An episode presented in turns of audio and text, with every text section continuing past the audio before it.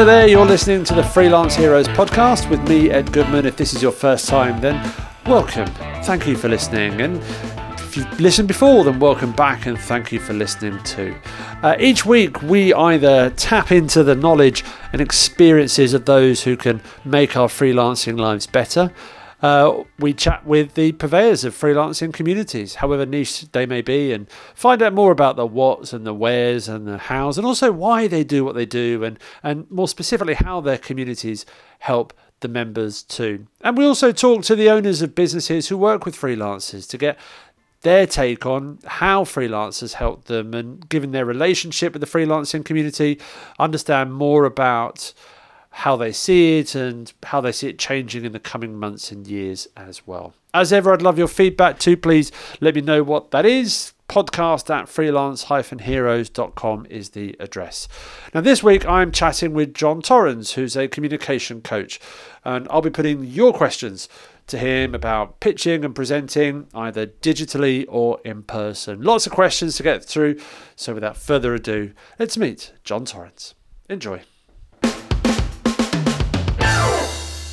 Okay, right. So uh, I've got my notes, I've got my drink here. Everything all seems to be in order so we can crack on. And I feel under pressure because my guest today is communications coach, John Torrens. Uh, and uh, welcome, John. Good to uh, good to see you.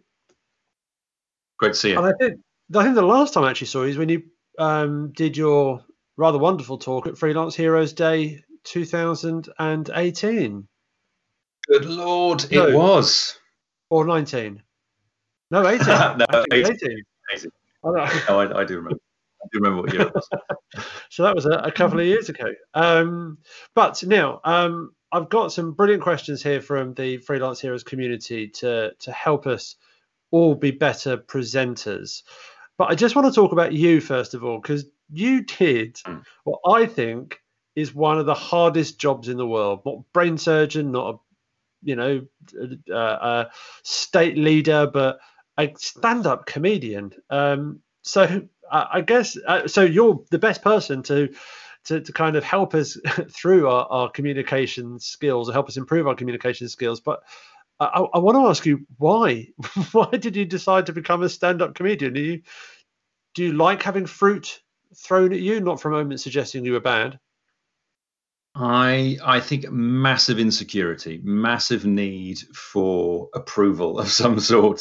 So just general neediness, and I'd basically seen lots of stand up. I've been very interested in it, and I was talking to uh, a programmer who I worked with at this video games company, and we were just saying we liked it, and we've been to see, see a couple of comics, and we thought Let, let's just try it.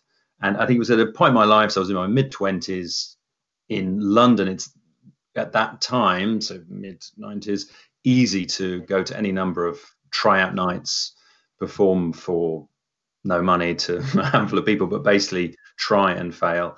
Um, but yeah, it's once you've done it and you've got a few laughs of any form, then you're probably going to be addicted for a while. It's quite a quite a good high. Were you? Uh, absolutely. Just um, oh, do you mean addicted? Yeah.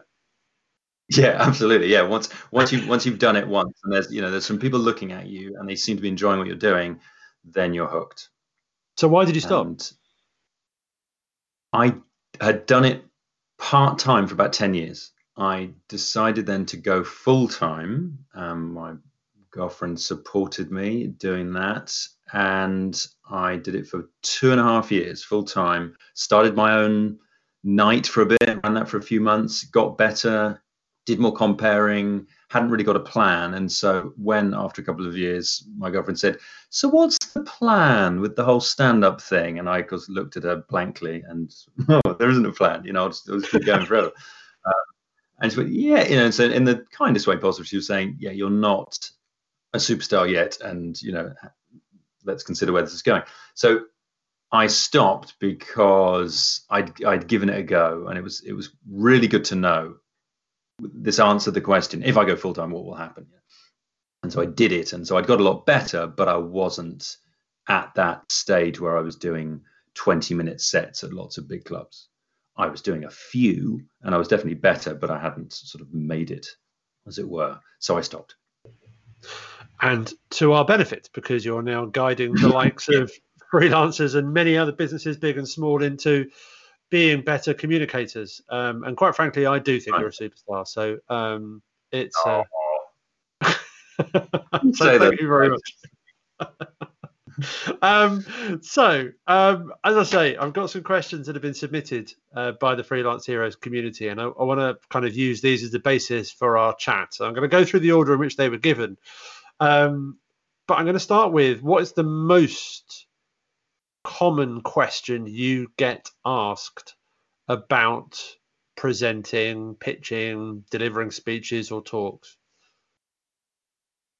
I think it's how to be confident and I, I always find it funny in a way because it's feeling confident is a result of lots of different things. So just feeling confident, that's a simple thing to say and to ask for, but there's tons. There's so many different things that you need to do. So that that's the main one. Um, but also, yeah, not waffling is another one. How do I not waffle? How do I um, how do I keep on track? I feel like some of the questions that have been submitted are more like feedback for this um, for these podcasts. questions I should be asking as opposed to those yeah. that are coming from right. the freelancers themselves. Yeah. how to be an excellent presenter, how do you stop waffling, those kind of things. A one-to-one. this is a one-to-one session, and other people are just yeah. getting to listen in. Hey, look, so, this is great. I get like my own free consultancy here. It's brilliant. All right, so yeah. let's crack on with the questions well. then. So, firstly, um, how can you help someone not to stare at their audience or to to be more natural when they're speaking. And I guess that falls in line with the confidence thing we were talking about a moment ago. Yes, I think. Well, I mean, stay. I mean, eye contact with the audience is vital. I always tell people that they need to look at their audience and engage them. Um, I remember being told as a as a child, "Oh, you you know, play to the back of the room. You know, you look over the top of the audience," which is not a good idea at all.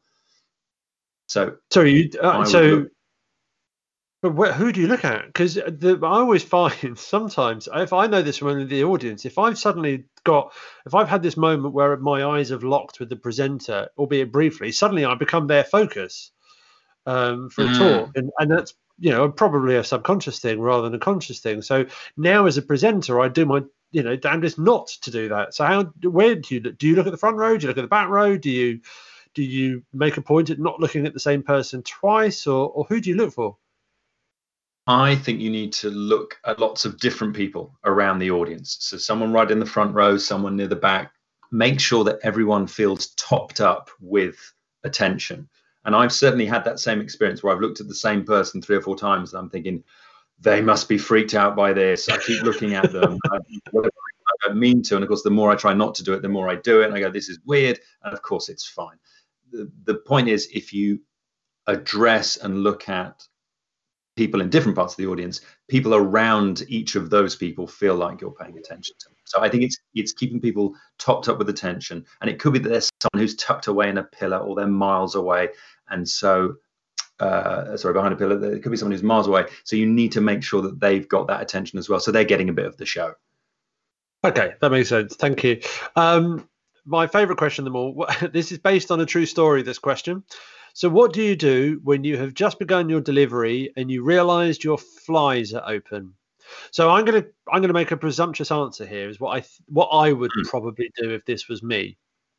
Um, and at the point you realised your flies are open, I'm going to assume that other people would have noticed it too, and will continue to notice it until you address it. So the best thing to do is just zip it up and crack on as quickly as you can. right, I, I, would agree, but with the caveat, I would. So, first of all, for me, I would be as soon as I'd noticed, and I'm sure I've done this. I'm sure it's happened at some point. I would feel unsettled continuing like that. However, to zip them up in front of people would, for me, I, I would have to leave the room. I would have to kind of obscure. If I could, if I was sitting down and I thought I could do it without anyone noticing, then I would do so. But I would probably just leave them and say, "Excuse me for a moment, just got to do something." Smile on my face, leave, do it, come back, and then go, right, just, just needs to do something. And if anyone asks, I would say, my flight's are undone and, and tell them because I, you see, what I would assume is that actually maybe only one or two people had noticed, or maybe no one had noticed. To zip Is up there that and the then, fear I then think, that by then zipping it up, you've it, so you don't know how many people have noticed. So you're Hmm. right; it could be one or two, it could be the entire room, it could be nobody. But by zipping it up, or by doing leaving the room, turning around, whatever it may be, suddenly everyone is aware of it.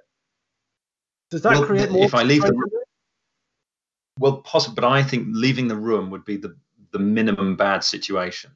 So I, I, I think I could probably get away with leaving the room, come back, go, "Ah, sorry about that, and just lie about something until someone asks directly. But you wouldn't be drawing attention to it if you left the room in as much as they wouldn't know what it was that you had done. Okay, no, I think that I, I do like the caveat that someone added here saying, I once arrived at a lecture and my trousers split as I got out of the car, and I had to walk to find a shop and used safety pins to pin them together. I don't know how that works. It may well have been a painful outcome, but um, but yeah, uh, fair play. I admire the effort. Right. Um, a question that I probably see more often than not when it comes to conversations around uh, delivering keynotes is how much prep should you do in uh, uh, in script versus notes is, is how they've worded it. But I think there's we could Mm. probably ask the wider question around preparation here too. So I think you should do lots of preparation. I think you should do tons. It's the main area where people mess up. They have a bad time for whatever reason, and I ask them about it, and it, it's because they didn't do enough preparation. And sometimes I think people feel that preparation is bringing them closer to this dreadful moment where they've got to stand up in front of people and speak, so they avoid it and put it off. You should do tons of preparation. However, script versus notes, it, you don't want to be reading a script because reading a script will kill your delivery. It'll be wooden, it'll be horrible. But spending tons of time rehearsing and rewording it each time and keeping it fresh and walking around the house and just talking and chatting and saying the words, that's fantastic. And I think the moment you find out you're going to have to stand up in front of people and speak, you should start saying some words out loud that might be like the words you're going to be saying just to get them embedded and just to get used to saying them out loud. Then, in terms of notes or cues, it could be something very simple. It doesn't. It certainly shouldn't be a verbatim script. But I think how much preparation you should do tons. I mean, there there's a school of thought that says you should do you know 10 hours per minute or whatever. But I think doing lots of preparation is key because that's where people fall down. And you'll see that the the good presentations, the good talks, is where people prepared. You know, TED talks, they rehearse for six months. Now, I, I guess this is about specifically how much you should write beforehand. So I understand you shouldn't necessarily read from a script, or does that mean you're against auto cues though? Yes, uh, unless you're particularly um, gifted at doing it, it, it will look like you're reading from an auto cue. Um, I mean, it, it will feel like it. I, I think I could tell whether someone was reading from an auto cue unless they were really practiced and if they were, say, a, a, a politician or someone who's used to doing it. I mean, the, the great example there is the the, and it always amazes me at the Oscars. You've got the very best actors in the world, and they will read this banal piece of material that presumably they haven't read before, and and literally, so you've got someone like whoever it is, like so Brad Pitt or whatever is, is sort of an example I think of. But I think any any actor, any sort of you know high they're being paid millions for all their gigs, and they go, cinematographers bring lights into the world of films, and I'm thinking this is this is kind of an ad for you, idiot. You certainly don't sound like an actor, and it's whatever reason they didn't rehearse with the you know good auto cue. They keep up with your pace of speaking. You're not. They always say you don't slow down or speed up because the auto cue person isn't then going to change the speed of it. You know, they adapt to your speed. Um, so yeah, I'd be against auto cue, but I, yeah, I think if you're at that level, you're probably already fairly accomplished as a speaker.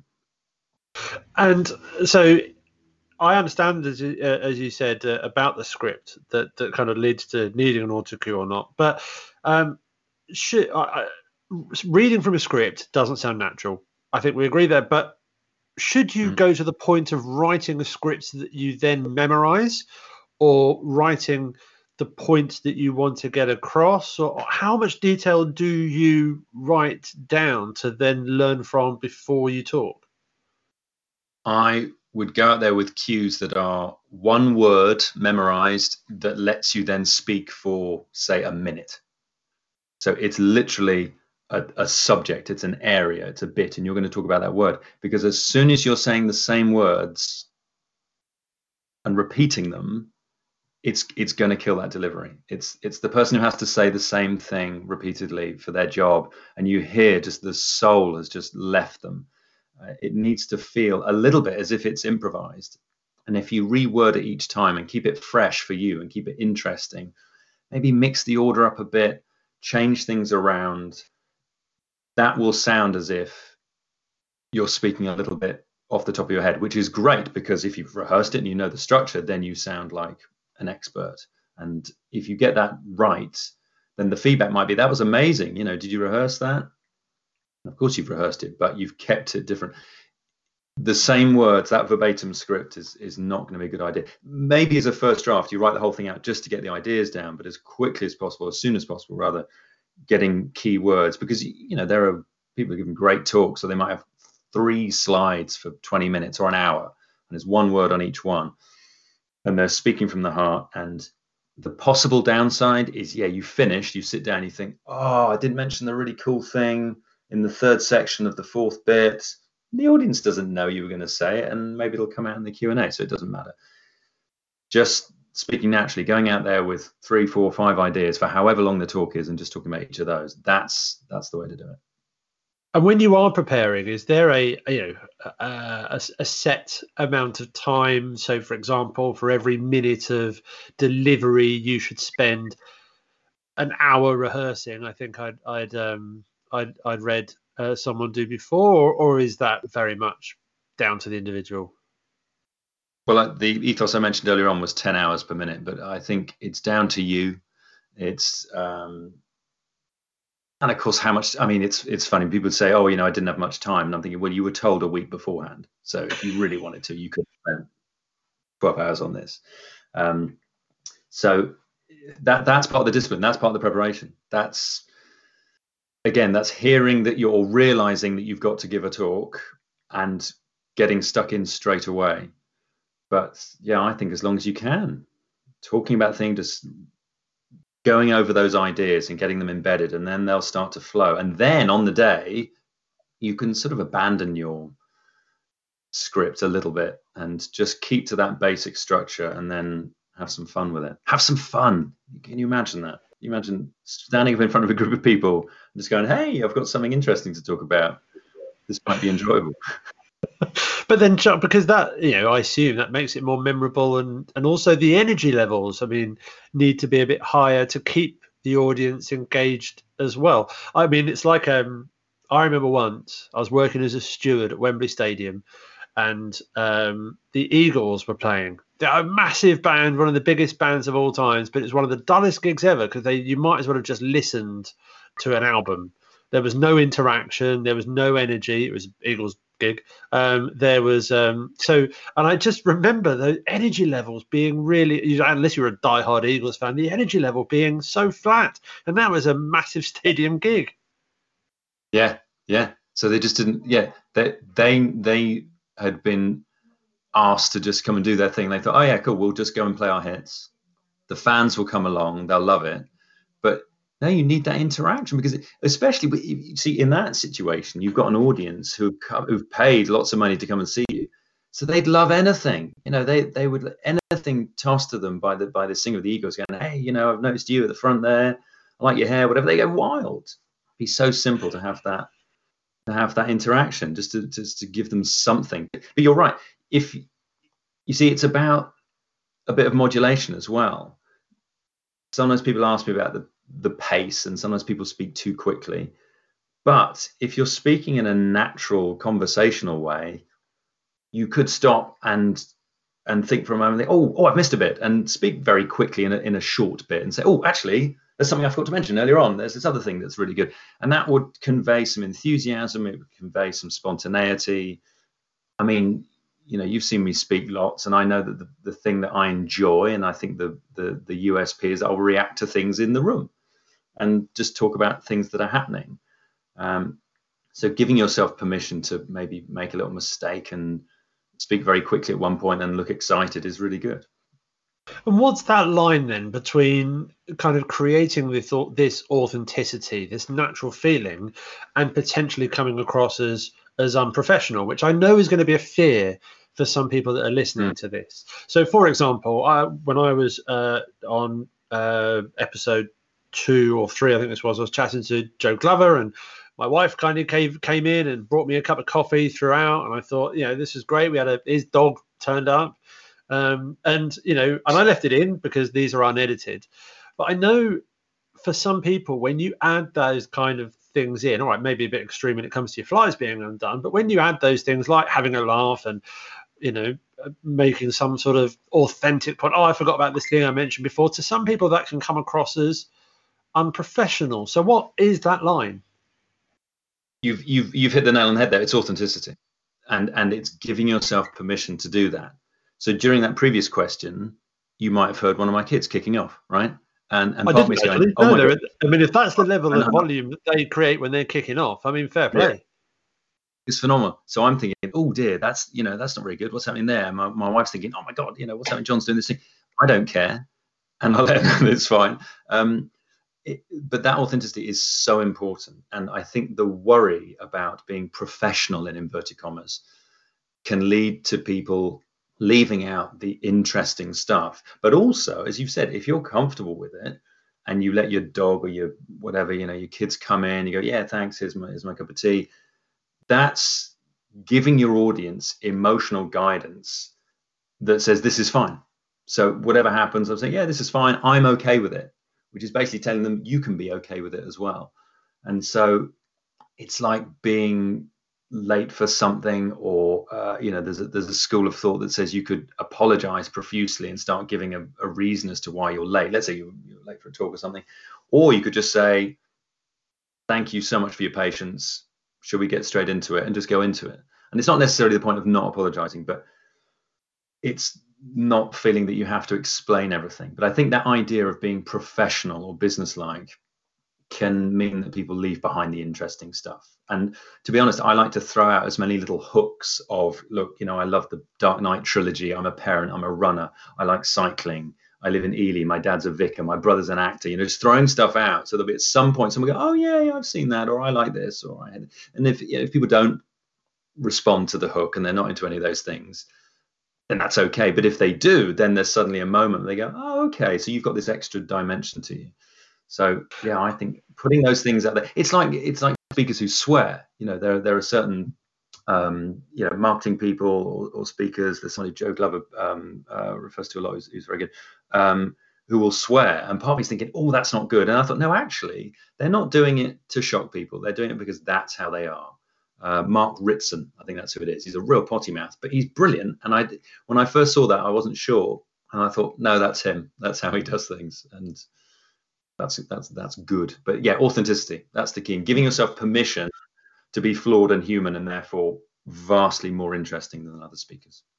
I think that's the, the you know the thing that you mentioned there about allowing yourself to be more natural or you know opening up yourself a bit more the challenge there is for many people that's a massive hurdle to jump especially if they haven't talked before. So for someone who hasn't delivered a talk whether it's in a room whether it's on zoom and there is that fear of crossing too much of of a line or you know how do how do they start to build their confidence of as you say allowing it to happen?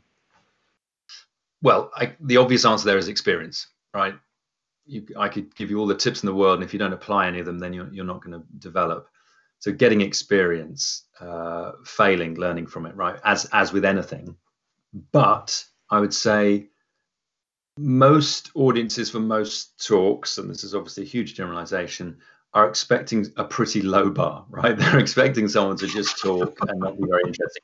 So if you look as if you've put in a bit of work, like you've actually written something and you've taken some time over it, and you thought you'd try and put in something interesting and maybe something, you've you've shown that you've put in some effort, and people appreciate that. If you acknowledge things like the, the room itself or the or the or the format if it's online or the time constraints or something that's happened in the news or you know the british thing is the weather but it, it, could be anything. Acknowledging what's happening then you're giving people permission. It's like someone phoned me ages ago about oh, were arranging something, and they said, "Is this a good time?" And I said, "Yeah, I'm eating hobnobs or whatever. You know, I've got a mouthful of sandwich or something. But if you're okay with that," and that immediately just said, "This is going to be informal." So we were then businesslike and arranged all the details. But you know, I just said, "Oh, I've got a cup of tea and it's really hot, whatever." It's just saying you can relax because I'm relaxed. I did a talk myself um, uh, at Pure London, which is a fashion event um, in well before the lockdown this year. Um, and the person before me was talking about men's fashion, where we're at, where we're going, and he specifically talked about how three-piece suits with white shirts um, were so were so 2005 that we're beyond those now. Oh. And of course, what was I wearing? so I decided well, he did look directly at me as he said that, albeit briefly. So I then oh. went to do my talk straight afterwards. Um, the, yeah. the, audience was the same. My audience was bigger. Anyway, not that I'm bitter about it. Um, and um, I, I, started off by saying, uh, right, uh, here to talk to you today. Just before I do, I just need to make a note. Uh, no three piece suits for next talk. Um, so I thought I'd make a bit of, but I got nothing. I, I, might as well have said it to a room of mannequins. It was a fashion event. They may have actually been mannequins. So therefore, yeah. I I immediately then started to err and um as I got myself into into line. So I then questioned, should I have done that before, or was I should I have prepared myself that maybe no one will laugh? Um, I don't I don't know if I handled that situation well or not. I thought it would be an icebreaker. I mean, the feedback of the talk went well. I think I picked myself up again, but um, and you know, uh, the Q and A was great afterwards. But um, but yeah. Anyway, so what would you have done?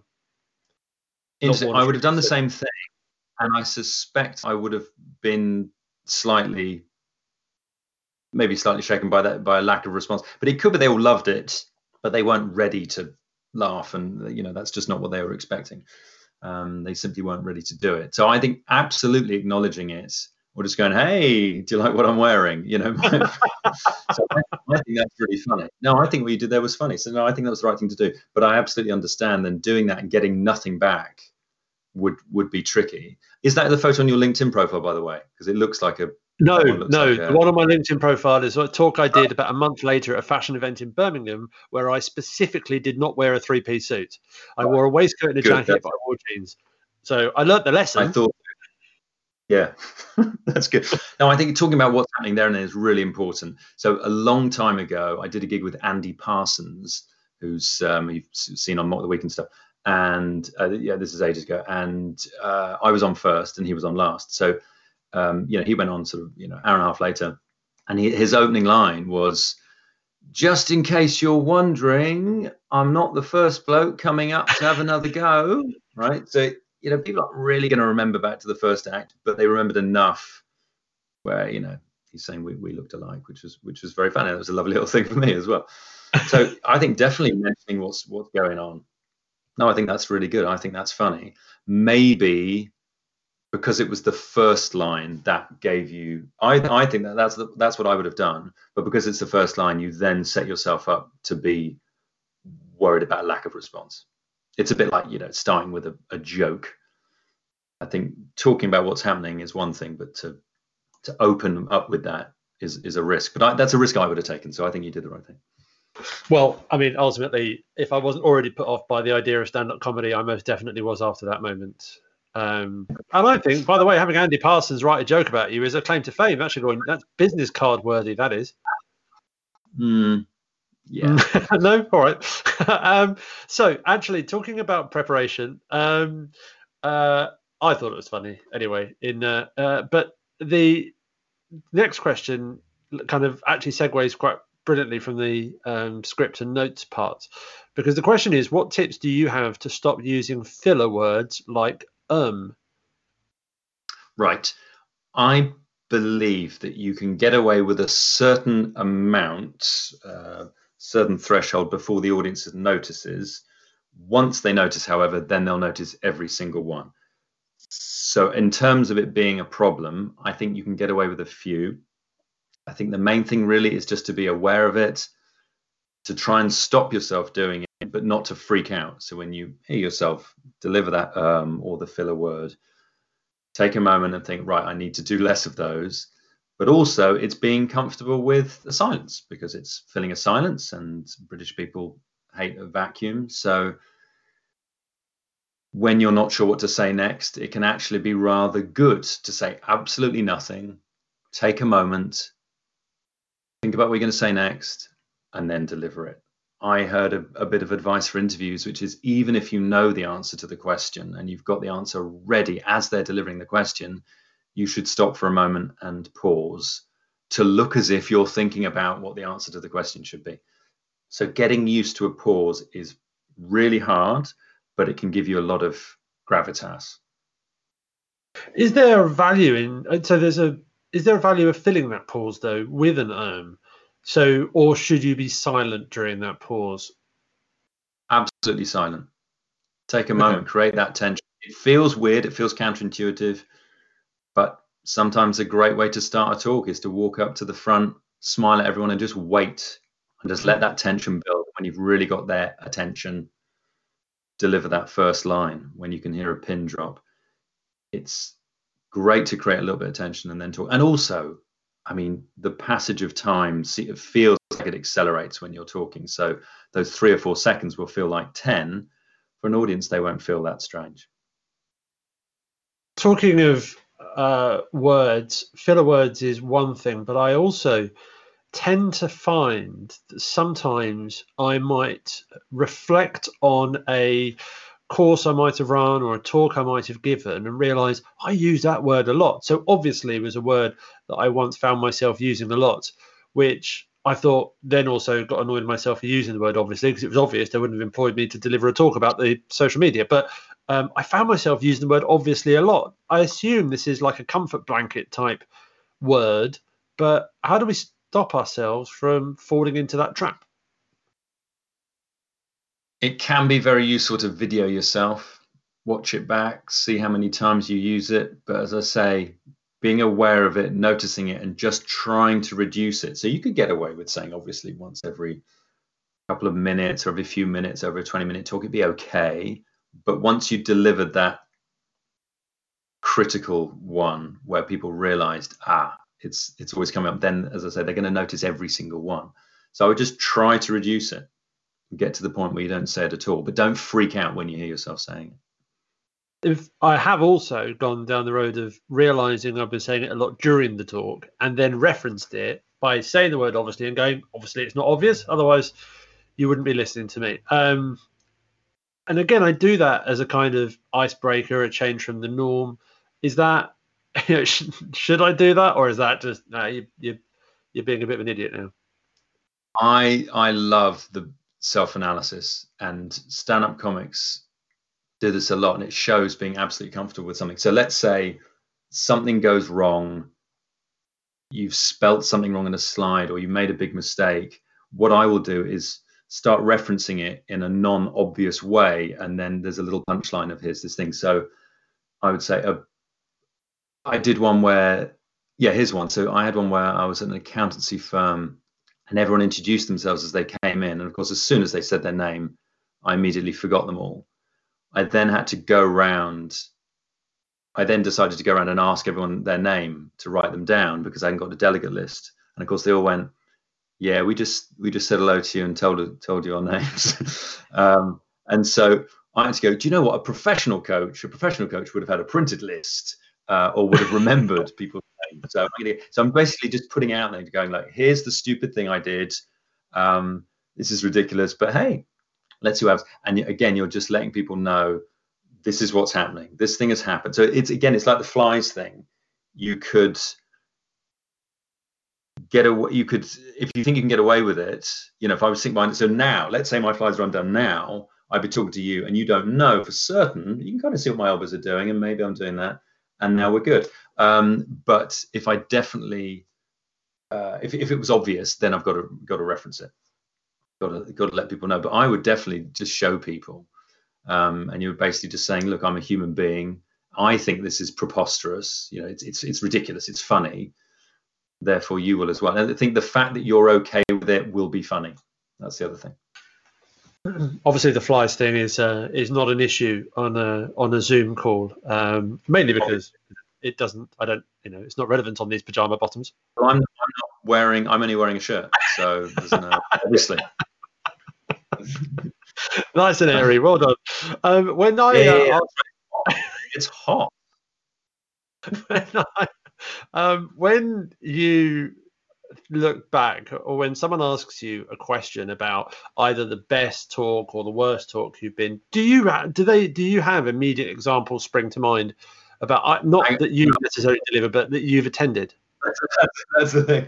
Do you, yeah, do you mean ones I've delivered or ones I've seen? 'Cause- actually no i will ask you about the ones you delivered in a moment but let's focus on you as a delegate Uh, yeah. So what I find there are there are a few. Um, I'm not going to name and shame, but the, the what's what I always find incredible is they start happening, and I, I find myself just thinking, this cannot be happening. This cannot be the talk where someone's reading out bullets verbatim for 25 minutes, and it is happening, and you just think this is incredible.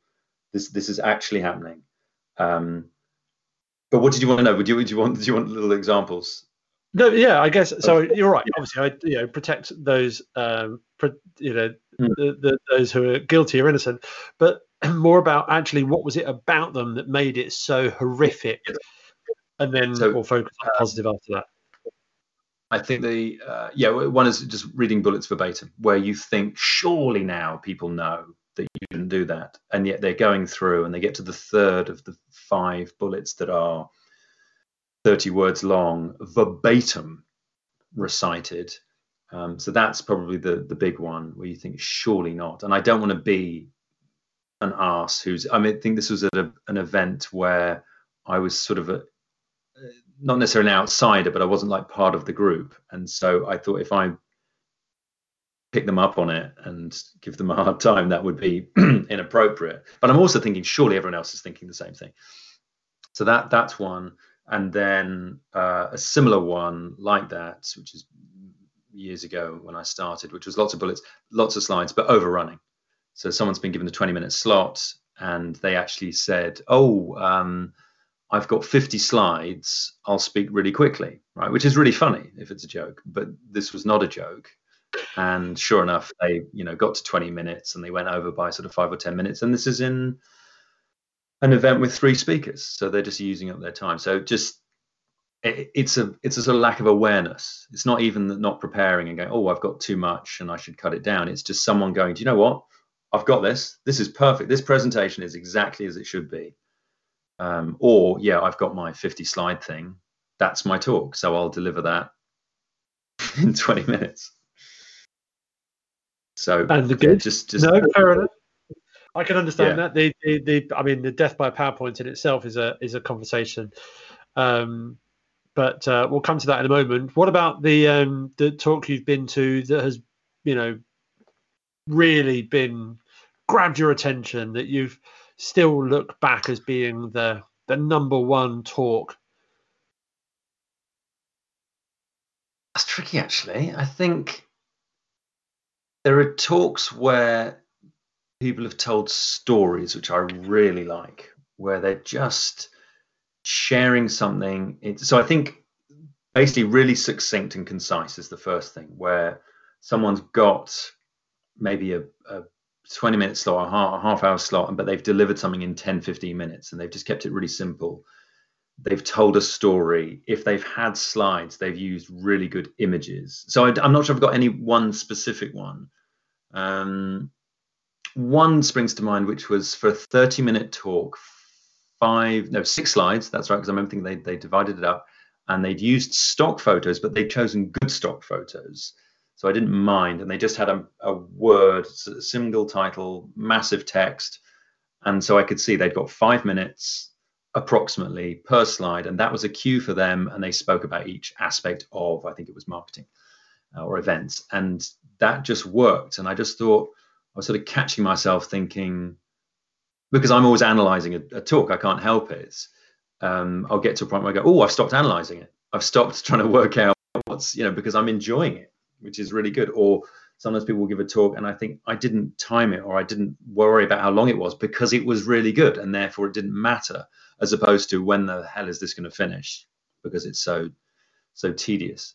So yeah, I don't have specifics on those, but I think the and some and someone looking enthusiastic. You know, there there I've seen people give talks where it's chaotic, but there's so much enthusiasm I don't care because I just think, well, I like this person. They know what they're talking about. They're delivering with real energy, and we just like them.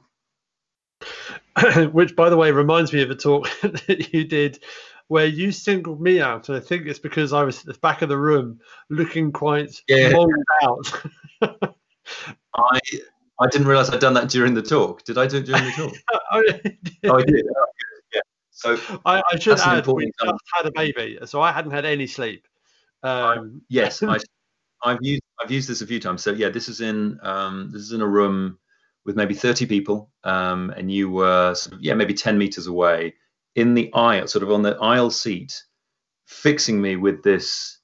Uh, I think it's a stare, and you you didn't look happy, and I'm thinking, right, I kind of need Ed to be happy because of who you are. I want everyone to be happy, but you in particular, like you look. Because I was hosting the talk.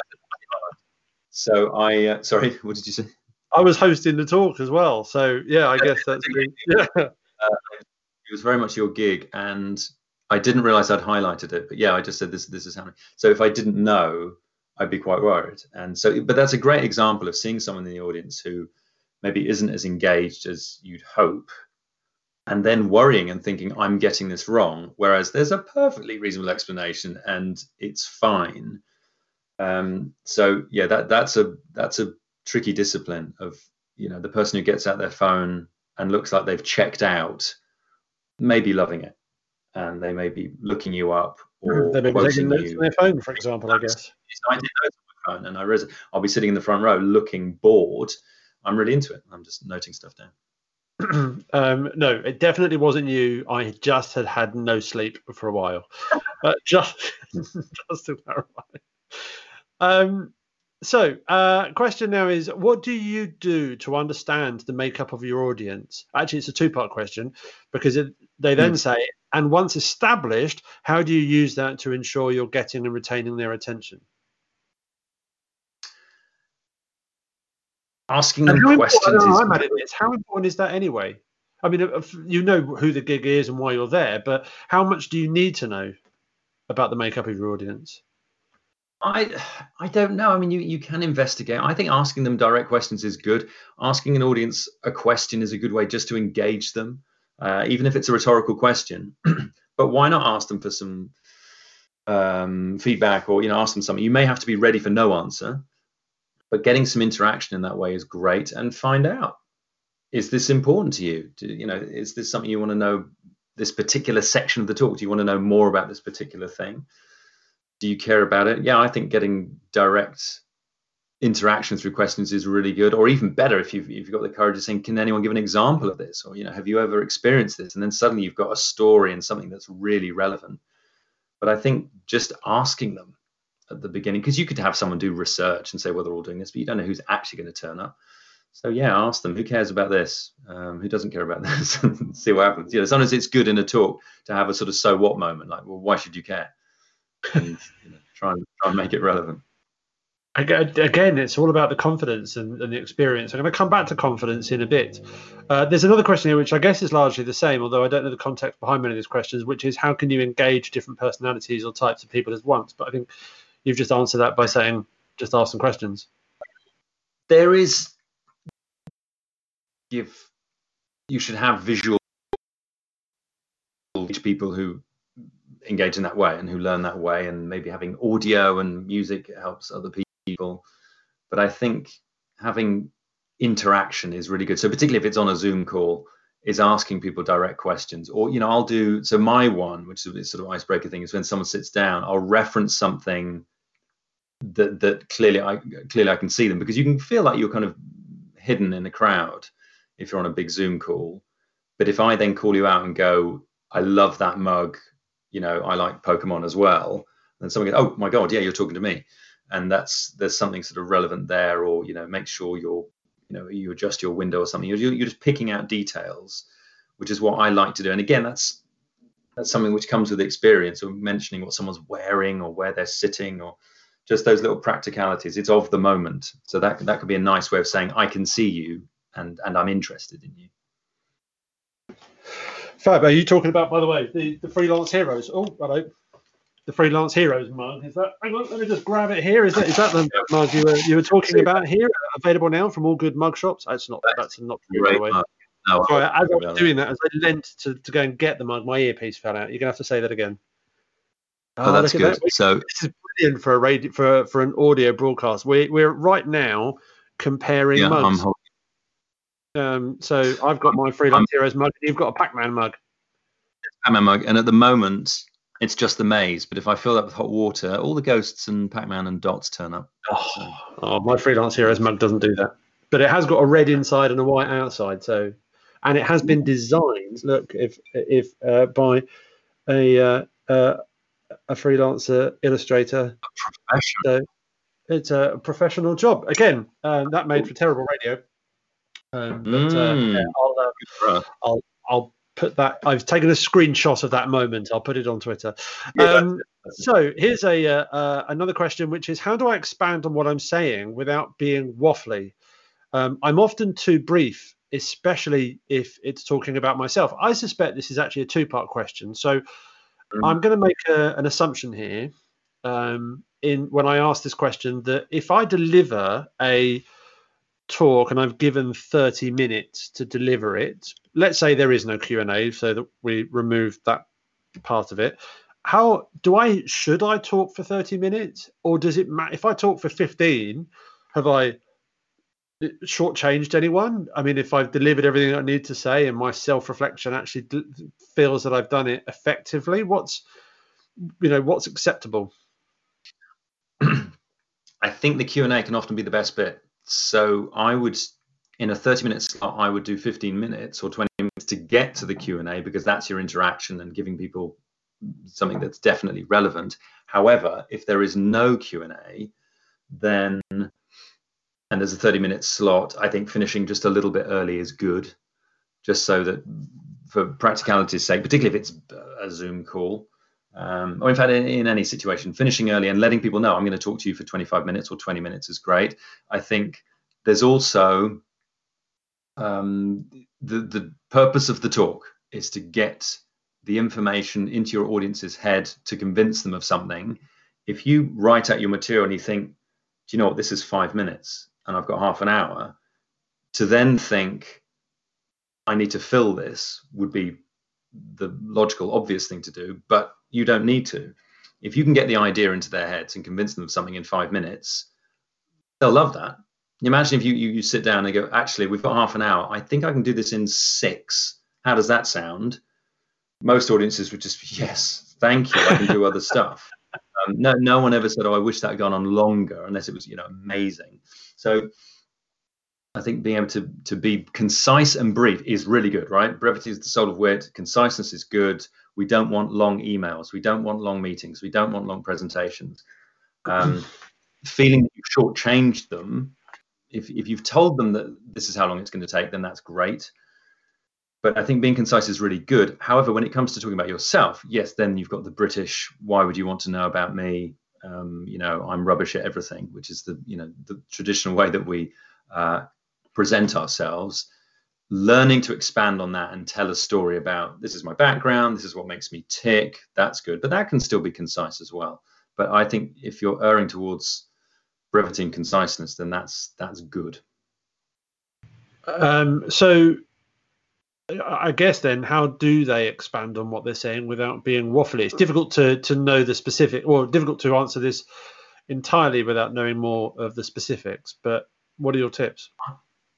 I and thank you for repeating the, that question that I hadn't answered uh, adequately. Well, you don't. Um, there were several questions in there. In my defence, there were there were two or three questions, and I remembered the last bit, but not the beginning, which is the first bit. And again, you see, I'm pointing out what's going on. So, right, here's here's the thing: you have your talk. Uh, you've worked out, and what you should do is work out a basic structure of, let's say it's 20 minutes, four sections, five minutes per section on average you've started rehearsing straight away because you've listened to what I've said, and you immediately get an idea of how long roughly it takes to deliver it. That's the important thing. You might think, oh, I'm going to do a 20 minute talk, and then you realize it takes you 37 minutes to deliver without stopping. Or you find the, the converse and you find out, oh, actually, this only takes eight. So the important thing is to start saying the word, start running through it, just get a rough idea of how long it's going to take. You can then put a timing on each of those sections. So you may find that, and so you rehearse with your uh, with your clock on your phone, and then you deliver the talk with the clock on your phone, and so you can check against the section. So you've got say section three has to start at seven and a half minutes, and then you're sort of steering the ship. Now you may find that you're ahead of time. So I, if I arrive at section four, which I know needs to start at roughly half, seven and a half minutes, and it's five minutes, cool. Then I've got two and a half minutes where I can expand on it and deliver a bit more. What typically happens, I find, is that people will overrun, and so they look down at their their clock and they it says nine minutes, and they know they needed to have started the section at seven and a half, so then they need to pick up the pace. But I think as long as you've got the structure, then you can expand and deliver it. As long as you then come back to this is section four, and also letting people know where they are as well. We're now, you know, I showed you five. So I'm going to cover these five things, and for each one, nice big header, or you know, we're, we're now on section three of the five. So when I start on the fifth one, going, we're now in the final one. Then people know they've got an idea. Well, we're in the last bit, and so it will feel natural to expand on that if you've got time. Um, it's there's a, a, question about fidget. So I talk with my hands a lot. So knowing what to um, to do with my hands while I'm delivering a talk isn't so much of a problem because I'm often waving them around furiously. Um, and the same applies to when I'm on a Zoom call or you know as we're doing this chat now. So, but for those moments when you don't know what to do with your hands, maybe you don't have a podium in front of you, maybe you don't gesticulate a lot. What should you do with your hands? How do you stop yourself from fidgeting? Right, it's tricky. I mean, in this scenario, I've got a pen and things, and so I'm fidgeting a bit more. If I'm standing up and delivering a talk, then I will gesticulate. If I've got a clicker or cue cards, then I'll be holding those. Definitely not hands in pockets but don't shy away from gesticulating. I've, people have told me that they were told by someone else, oh, you know, we, we're told not to wave our hands. If that's authentic and that's you, then you should absolutely do that. And I think it's a it's a lovely way of of adding to your communication, but it should be authentic. So having just something to hold, some kind of totem, can be really good. I've seen people give a talk with a pen. They've just been given the talk with a pen, and it's pointless, right? They they're not using the pen at all, but it feels like a magic wand or something, and it just feels like a, a, an item of, of power. So yeah. so you're saying that's something. okay, or you're saying that's a no-no having a pen? I love it. No, because I, I remember just when I saw them do it, I was thinking, why are you holding that? And I thought it doesn't matter. It's fine. It looks like it's something like that's important. It's like holding. Yeah, ta-da, that's right. And you know, or yeah, holding a clipboard or holding a book or something, or you know, I've seen people hold notes and not refer to them once but the fact that they had the notes, maybe as a, little sort of security thing, just looked as if they prepared, and it looked it looked natural. They were holding it, or walking around with a with a cup or something, or you know, having a, a sip of water. There's some anything that feels natural, be anything at all. So I don't think it, it really matters as long as you're aware of what you're doing. And so I have seen people sort of crush their their hand while giving a talk or squeezing each individual or going through some weird ritual of they're not quite sure what to what to do with their hands. So finding something to do and again video yourself and find out what it is that, that you happen to do. We are a pair of gesticulators, which sounds like a, a derogatory term. Um, but mm. so anyone watching this, if they could, with the sound down, would think we're doing some form of incomprehensible sign language conversation going on here. But uh, it's it's quite it's quite interesting watching you gesticulate quite a bit when you talk, but it's not in the same way off-putting. But I guess also it's it's habitual uh, more than anything else. Um, I want I think this is um, a great question to end with, um, if you've got a few hours to answer it, um, which is how to become an excellent presenter. Um, so I mean. There's so much we can do to this. I'm going to reword the question. Oh, actually, no. There is. I'm doing that uh, just to go. There are questions being asked in the Freelance Heroes group that um, as we do this. Um, so uh, one question is how to stop overthinking what you're doing and relax. Right? Do, you want me to answer that now? Um, might as well, and then I'll go to the next question, which is about props. Uh, I think that's again, it's experience. I think it's taking a moment, isn't it? The, the the fast thinking, slow thinking, the chimp. You've got this instinctive part of you which will be saying you're in danger. Deliver something quickly. Uh, you're you're under threat. Whereas your audience is just thinking, I hope this is all right. I hope this is fairly interesting. So you need to remind yourself of those facts I've been asked to speak about something that I know about. I like this subject. I've done my preparation. If you're nervous because you haven't done your preparation, then I can't help you. Then you you deserve everything you get, unfortunately. But if you've put in the prep, you should feel more calm anyway. But you can tell yourself, I know I'm, I'm ruthless, but if you've done the prep, then you can say, I've done the prep. You can tell yourself, look, I've got this. This is probably going to take 15 minutes, just like I rehearsed. I'm going to stop talking, and at the end, they might have a question, and that's it. It's really not going to be uh, because, as I say, as I said at the beginning, the bar is low.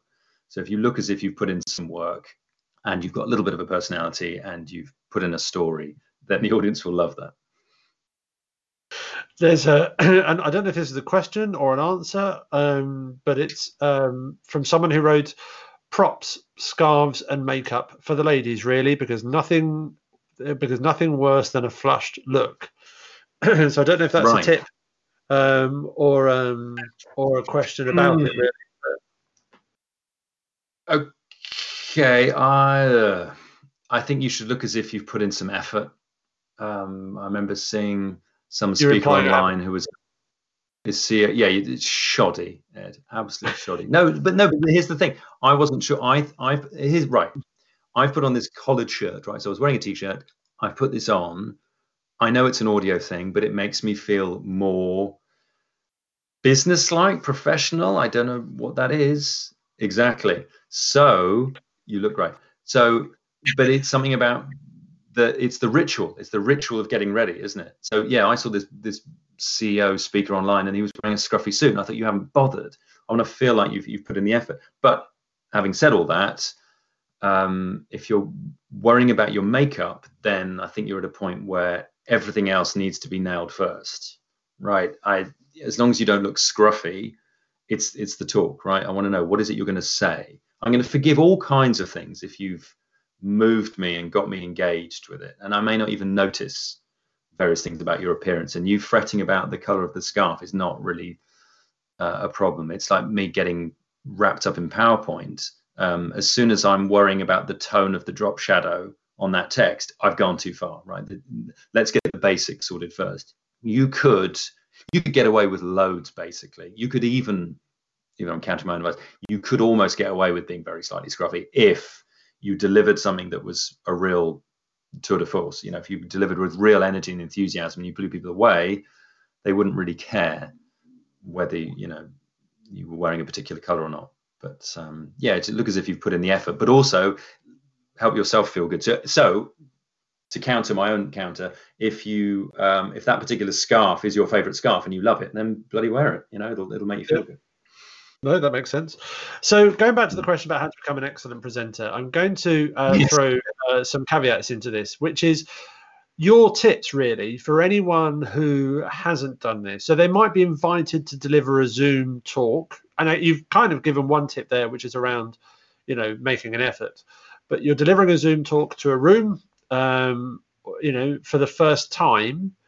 What what what are your tips around the way to prepare what you should have with you when you start that kind of thing I think having your environment ready is really making sure you've got everything because you can hide all kinds of things, right? It's not like standing up in front of people. So I would have all my notes that I might need. Uh, if I am showing some slides, I would have a printout of the slides. I'll have a sheet of paper or post it so I can note stuff down. So as people are saying it, I can note that down.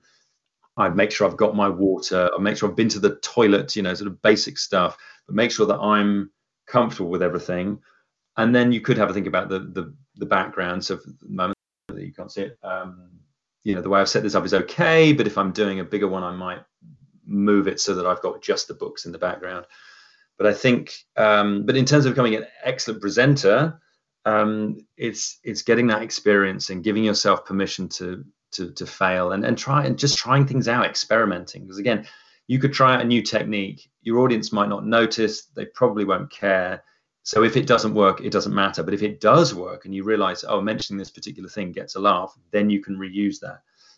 If doing a particular thing using a particular technique works, then you can use that next time. And then that lends to your your repertoire of stuff that you can do but it's, it's making you feel comfy because they they just want to see you looking happy right they're looking again they're looking for these emotional cues so if you start off you go hey how you doing you know they might think you're insane this is our ninth zoom of the day and we're, we're knackered but you know you look happy and you go look i've got my pac-man mug they'll go okay you're you know you might be deranged but this is going to be more interesting than we'd expected so immediately you've you've raised that bar a little bit and they think okay yeah this might be good fun Brilliant. I think that's a fantastic tip to uh, end on. I don't doubt that there'll be some more when we start to, to get into a world where we're delivering talks back in rooms and conference centers. Um, then uh, I think having a chat that might prepare people for that would be incredibly useful. But Jon, you know, it's been uh, wonderful to uh, to hear your many words of wisdom, and uh, thank you very much for your time. Oh, I should add, by the way, there was a question. If anyone, I know we're going to put all the links in the the um in the the the post in the show notes, but if there was one way that you would like people to get in touch with you or find out a bit more about you, where should they go? I think the website is best. That's jontorrens.co.uk. So J O N T O R R E N S.co.uk. I'm very easy to find on the internet, to be honest. Um, yeah, all over the internet. Oh, and a little thing for you, Ed. By the way, have, have, you noticed this all the way through? Look in the background. Do you know what that is? That book. You know oh, the is? Blackadder, the Blackadder scripts. Hey, yeah, I've got mine. Where is it? Yeah, no, I've, got yours, Ed. I've got mine. Ah, thank you very much. Actually, your Zoom backdrop again. This is great for radio. So there's a lot about you. You've got the Blackadder scripts. You've got a family picture there because yeah. you're family orientated. You've got a a picture of uh, Darth Vader there too. Um, so uh, yeah, uh, it's is that Iron Man? Is that a figurine of Iron Man in the background? Yeah. Uh, so nice, uh, nice zoom backdrop. Um, so, um, Jon, again, thank you very much for your time. An absolute pleasure. Thanks again to Jon for that. I can confirm that immediately after our chat, he did go and pop some pants on. Um, if you have any questions or thoughts about today's podcast, then do email me podcast at freelance-heroes.com. Uh, search for the hashtag freelance heroes across Twitter, Instagram, and LinkedIn, and also go to the podcast section of the forum at freelance-heroes.com to chat with others who have listened and have thoughts about the podcast as well. For now, though, thanks again for listening. Tune in next week. Until then, Stay safe. Have a good week. Bye for now.